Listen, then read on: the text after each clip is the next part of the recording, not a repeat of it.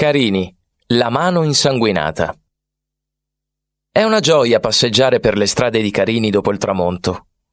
Questo borgo storico della Sicilia sa dare il meglio di sé al calare della sera, quando le sue spiagge si tingono di porpora e di blu, e tra le sue vie si accendono una miriade di luci. Voci di uomini e di donne si alzano dai locali del centro storico, dove potrete gustare le specialità locali mentre poco lontano la chiesa madre dedicata a Maria Assunta si staglia contro il cielo stellato. Più in là, oltre via della Repubblica, attende silenzioso il castello. È un edificio massiccio costruito tra il 1075 e il 1090 e più volte restaurato nel corso degli anni. Al di là del suo portone vi sono stanze e corridoi illuminate dai raggi della luna. Nel salone delle feste, contraddistinto da un incredibile soffitto ligno, regna il silenzio più assoluto e persino dalla biblioteca non giunge un suono. Ma dalla torre di sud-ovest arriva un basso lamento.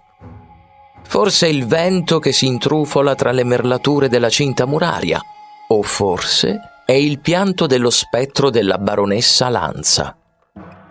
Laura Lanza, Nata il 7 ottobre 1529, fu una ragazza che per volere del padre andò in sposa al barone di Carini all'età di 14 anni.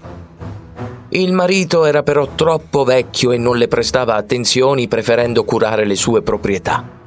Accadde perciò che la baronessa si innamorò di Ludovico Vernagallo, cugino del marito, e ne divenne l'amante. Scoperta dal padre e dal barone, Laura venne uccisa insieme a Ludovico. Secondo la leggenda, in punto di morte la baronessa appoggiò la propria mano insanguinata sulla parete della stanza situata nella torre e ogni anno, durante l'anniversario della sua morte, questa tornerebbe a comparire sul muro.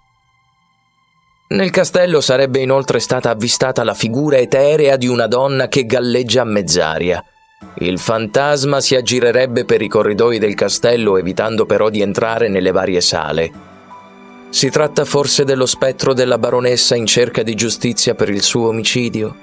Non c'è dato saperlo. Ma se la incontrerete durante la vostra visita al castello di Carini, siate gentili con lei la vita è stata ingiusta nei confronti di Laura Lanza e non merita di essere trattata male.